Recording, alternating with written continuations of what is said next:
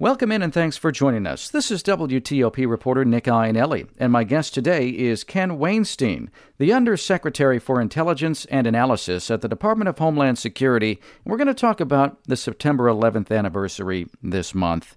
So, Ken, you now work for the Department of Homeland Security, and that department came about as a result of the 9 11 attacks. So, at that time, what was your position in the government?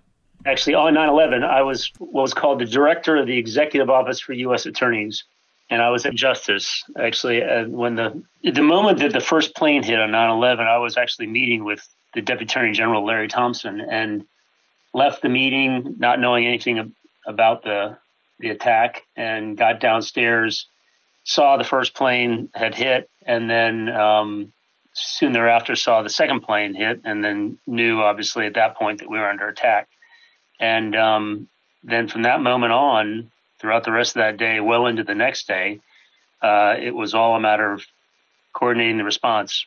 First, both you know, getting my people out of Main Justice because at that time there was concern that the mall might be targeted, um, and uh, and then once we got our people out of the that area, then coming back and meeting with the DOJ leadership and starting to undertake the beginnings of the investigation and the response to the attacks.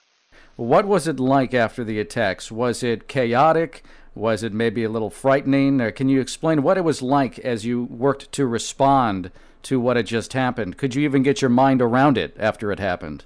The thing about 9 11 is I think it showed us that we had kind of let our guard down. And, uh, you know, historically, we had prevailed in the Cold War and we no longer had the Soviet adversary, and we had the peace dividend, and we were um, not as focused as we should be on this building threat that was Al Qaeda. And we allowed Al Qaeda to build to the point that it was then able to strike us and kill 3,000 of our countrymen. And so I think the first first realization um, to those of us who were in the government was that uh, we had not thought of the unthinkable you know, we had not considered the possibility of suicidal, you know, crazed murderers using airplanes to kill our countrymen. And, um, you know, once we realized that we had not sufficiently prepared and prevented that kind of threat, uh, we all sort of joined arms and undertook to prevent that from ever happening again. And let's talk about how the Department of Homeland Security was ultimately formed. After 9 11, there was a realization that we hadn't connected the dots. And that's the, the phrase that's used. Um, hadn't connected the various dots of intelligence that would have alerted us to the fact of the 9 11 plot. And the reason we didn't connect those dots really is because we didn't share them. Those dots were actually in different agencies within the US government, but they weren't shared sufficiently to see that how those dots created a pattern and created a picture of this threat that was coming on 9/11. So the first, really, the first uh, challenge post 9/11 was to build a structure that made sure that a we were collecting those dots. So we built up our um, our intelligence collection capability, but also to build up the information sharing processes at all levels of government to make sure that everybody who is involved in counterterrorism, everybody who could uh, you know play a role in preventing the next 9/11 was armed with the information they needed to do that. And so you saw post 9/11 a whole host of different initiatives and organizations that were focused on information sharing and coordination within the government. You know, there's the National Counterterrorism Center. There's the Director of National Intelligence who was that came online to coordinate the whole intelligence community.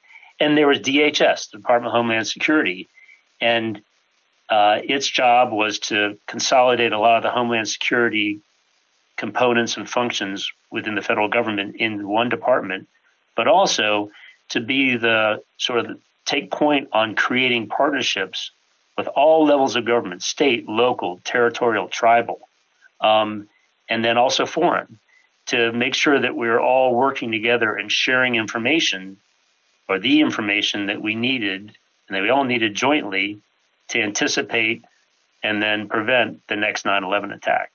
And so there, the post 9/11 era saw the advent of all these different organizations, including DHS. And I think the success of those organizations is um, sort of evidenced by the fact there wasn't another 9 11. We obviously have had terrorist attacks, but I think there was, um, you know, history will show that the federal government was and, and its state and local partners actually did a pretty good job of beefing up the information sharing and coordination that was needed to prevent the next 9 11 attack. Uh, since 2001, it, it, hasn't been just luck that something like 9 11 hasn't happened, right? It's, it was an active information gathering mission and also uh, just lessons learned that helped prevent future attacks, right? It's impossible to say what attacks would have happened but for the actions of our different levels of government. But I think if you look at the number of terrorist plots that were hatched, but then were foiled because we had the ability a to detect them, b to get you know people on them, and then c to take them down before they actually launch the attack. You have to assume that um, that the changes post 9/11 uh, went a long way to preventing further 9/11 type attacks. And is that an everyday thing? I mean, the the average American civilian probably wouldn't think about that, but is that happening every day uh, among the Homeland Security officials uh, looking for these uh, potential plots, looking for information? Yeah, that's the lesson of 9 11. The lesson of 9 11 is we have to keep our guard up, maintain our vigilance 24 7. And we have to keep an eye out for any indications of the hatching of a terrorist plot so that we can then take the action that's necessary to prevent that from becoming a real attack. And you have people from doing that day in and day out, from the CIA and our foreign counterparts overseas to the federal authorities, the whole range of federal, homeland, and national security agencies and departments, to the 800 and some thousand state and local partners who are out there on the streets of our country helping to investigate and run down indications of terrorist plots. And that's the lesson of 9 11 that we need that vigilance on a constant basis because we have some committed adversaries who are willing to sacrifice themselves and sacrifice the lives of innocent people to make a, a statement. And so it's critical that we get to them before they're able to launch their attacks. Generally speaking, are you able to say where the majority of threats are coming from now? Well, it's interesting. Um, just to give you a little context, you know, I was in the law enforcement and national security space up until I left government in 2009, inauguration day of 2009. And then I just stepped back into government just two months ago. So it's been in- interesting to see how the threat has changed. And the current threat picture is different from what the, the terrorism threat picture was um, back in the 2000s when I was involved in the post 9 11 effort. And now you have not only do you have the international terrorism threat that, of course, loomed large at 9 11 and in the aftermath of 9 11 with Al Qaeda and ISIS and the like, but you also have a domestic terrorism and domestic violence extremism threat that's uh, more serious than it was then. You have the you know the nation states uh, taking actions against us, China and Russia taking actions against us, and our national security and uh, to an extent that they weren't before. You've got cyber threats, which of course have expanded exponentially with the technological advances in the cyberspace. Uh, so the the threat has evolved quite a bit, um, but what has remained constant is the sort of the toolkit that we need in government to meet those threats, which is constant vigilance, making sure that we have the um, the intelligence capability to identify threats, analyze threat information, and then provide actionable intelligence to the folks on the street who will prevent those threats from becoming real attacks.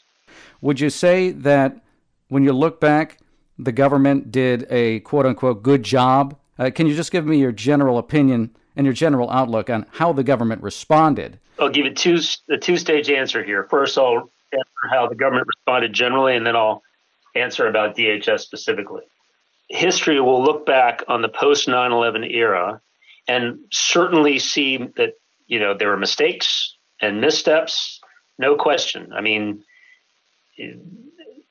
counterterrorism is run by human beings, and human beings are flawed, and so therefore that effort is inherently flawed because we're flawed people. But um, the the post 9/11 effort, um, I think, was successful in knitting together all the different elements of our government, from the federal to the state and local, territorial and tribal, knitting them together in the common cause of protecting our homeland security.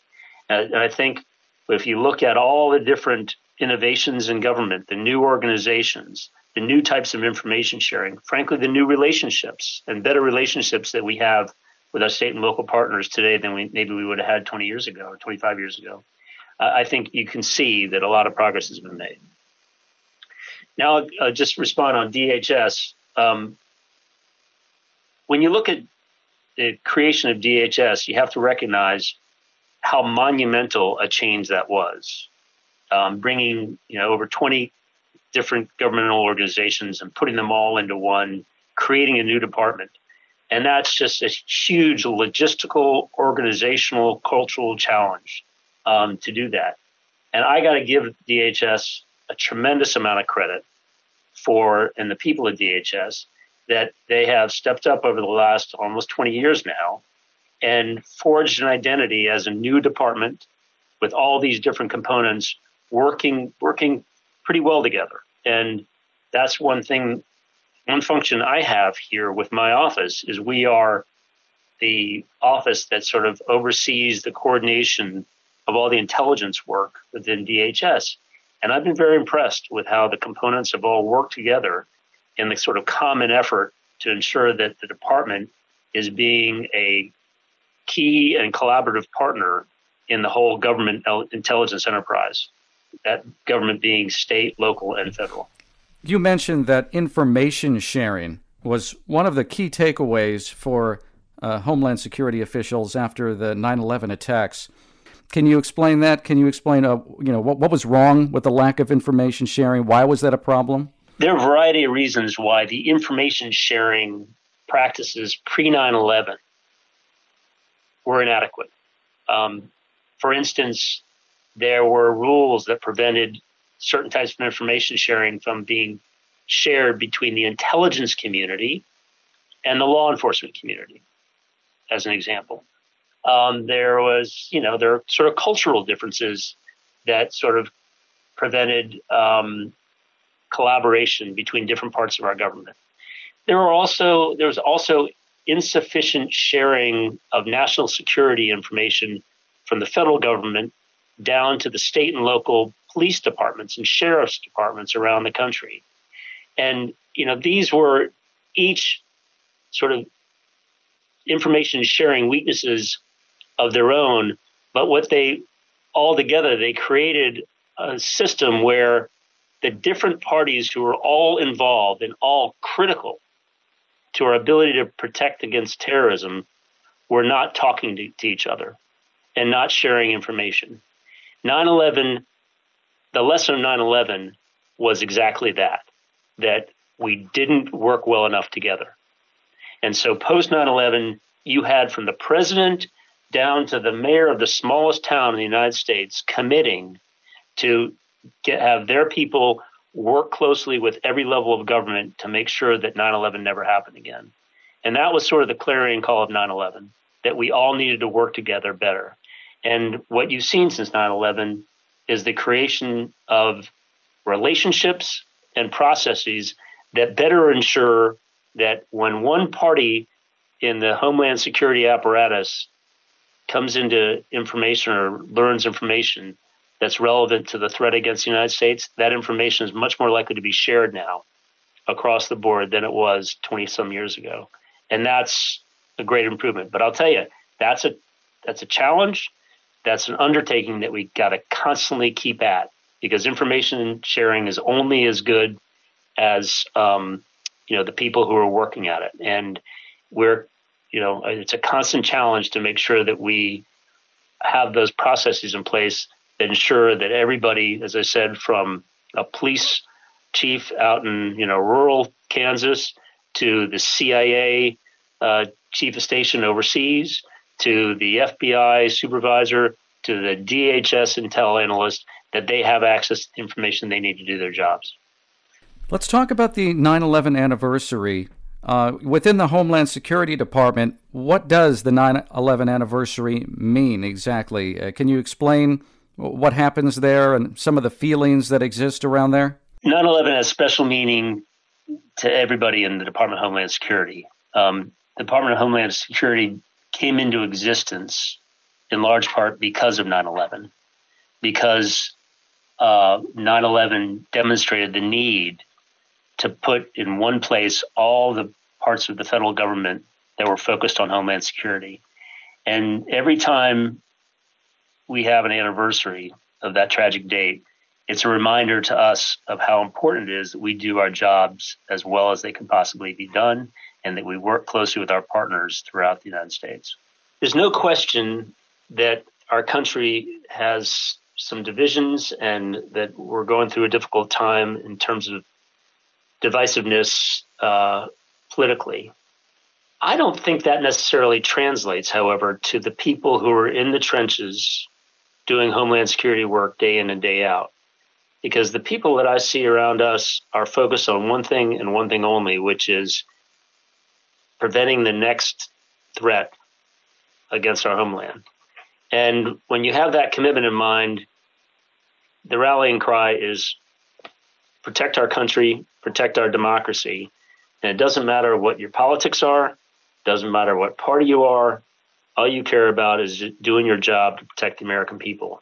And so, in some ways, that's almost the best antidote to the divisiveness that you see out there these days. Well, that's very well said. Ken Wainstein, thank you so much. He is the Undersecretary for Intelligence and Analysis at the Department of Homeland Security. Thank you for taking the time. Take care, Nick. Bye bye.